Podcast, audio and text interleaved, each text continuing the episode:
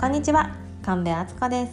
本日もお聞きくださりありがとうございます。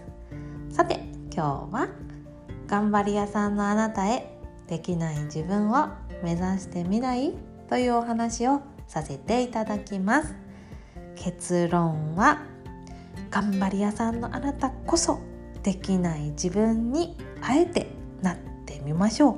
そうするとあなたにも周りの人にも幸せがどんどん寄ってきますよというのが今日の結論です。では本題に入る前に一つだけ紹介をさせてください。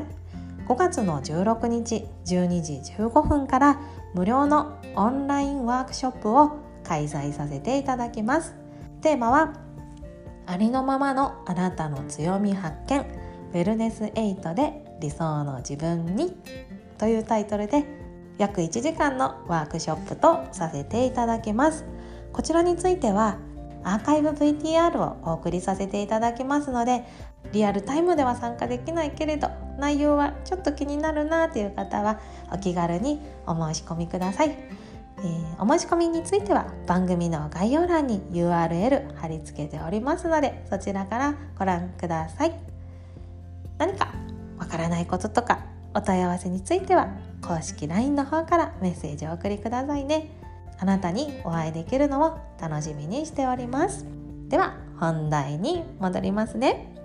そう私たちって時間も体力も限られてますよね。なんなら体力については年を取れば取るほど 減っていったりしますよね。なのでどうしても家事に仕事に育児にと抱えるものがいっぱいいっぱいあるあなたはきっともうてんてこまいっていう状況になっちゃっているんじゃないでしょうか。かくいう私もそうです。ね時間は24時間みんな一緒体力は何ならどんどん減っていくでもやるべきことは減らないなんなら増えていくそんな人生をどうやったら自分らしくイライラせずにやっていけるのか。これはですね働く母の最大のテーマだと思います。でその対策として考えられるのは大きく2つあると思います。一つはとにかくさばける自分になる。一つのことにかける時間を減らせるようにスキルアップを図るとかいろんなことを同時並行できるように効率よく進めるスキルを身につける勉強するとかですね。こうやって自分を高める。より良くなれるように努力するっていうのがもう一つの方法。そしてもう一つの方法は自分がすることを減らす。単純に物理的に減らす。この2つだと思います。で頑張り屋さんのあなたはきっと前者を選んでいると思います。かくいう私も昔の私はそうでした。とにかくあこれもああれもできない。やらなきゃ。よし。このスキルこの資格があれば上手にできるようになるかも。と思って資格を取りに行く。この知識があれば片付けが早くなるかも。この知識があれば仕事が早くなるかも。と思って勉強をする。こうやってまた自分のタスクを 増やしてたんですね。でも今の私はとことん後者。手放す。っていう方法を選ぶようにしました。そしたらめっちゃ楽になってきました。ね。自分が持つ荷物はとことん減らす。自分じゃなきゃ持てない荷物だけに減らす。っていうことを意識してやっております。ただ。ただですね。こうなるにはかなりの時間がかかりました。そう。なぜならできない自分になる自分を許せなかったんですね。でなんでだろうってとことん考えました。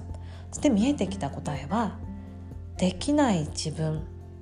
これはできません。助けてくださいっていうことは自分の価値を捨てることだって思ってる自分にたどり着いたんです。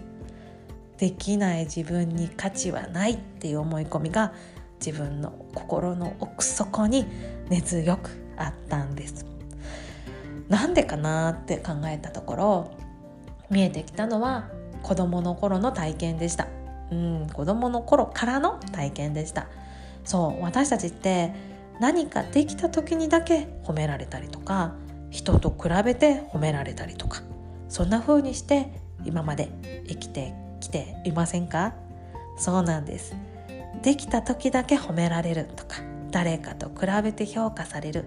そんな風に過ごしてきた人たち過ごしてきた私たちはで自分からできないっていうことは自分から愛されること認められることを手放すことだって思い込んじゃってるんですよね。でもそれは違います。それは本当にただの思い込みです。あなたにもそんな思い込みがないかちょっと探してみてほしいんです。でもしその思い込みがあるならその思い込み捨てちゃってください。というのも漫画やドラマで何でもできるスーパーな人って主人公になってないって思いませんか？主人公って結構できないところもあっておっちょこちょいで抜けてるけれどもなんだかみんなが助けたくなる。なんだかみんなから愛される。そんな人が主人公なことって多いですよね。で見てるこっちもその人を応援しちゃう。頑張れって。もう抜けてるな。でも可愛いなこいつ。みたいな。そんな感じですごい好感を持ったり親近感を持ったりしますよね。そう。完璧な人間なんていない。そしてちょっと抜けてるくらいの方が愛される。っていうのもですね人は人から頼られると幸せを感じるっていうことが本当に心理学的にも脳科学的にも証明されています。誰かに頼られる誰かに求められるっていうことはその相手の自己肯定感だったり自己価値観を高めるっていうことが分かってます。だからあなたが「助けて」って「これができないのでこれを手伝って」これをお願いしたいんですっていうことで相手はあ私には価値がある。私のこういう能力を周りの人は認めてくれてるって感じることで幸せを感じることができます。なのでまあそれによってですね相手がもう夜も眠れなくなっちゃうぐらいのね負荷を抱えてしまうようなことになってはいけないんで、まあ、バランスが大事ではあるんですけれどもあなたが相手に助けてっていうことは相手をより幸せにする一つの方法なんですよ。っていうことをお伝えしたいですつまりあなたがこれができないこれに困っているそういうことを伝えることあえてできない自分を表明して助けてって周りの人に言うこと。っていうのはあなた自身も楽になるし相手も幸せになるんです。あなたができる自分を手放してできない自分になることであなたも周りも幸せになっていきます。是非これやってみてください。最初はねどうしても難しいかもしれない。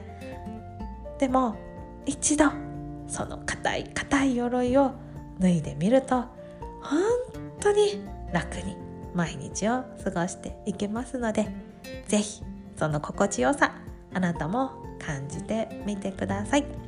ということで本日は頑張り屋さんのあなたへできない自分を目指してみないというお話をさせていただきました。月曜日ですね。今週もあなたらしい1週間を作っていってくださいね。それではまた明日お会いしましょう。ありがとうございました。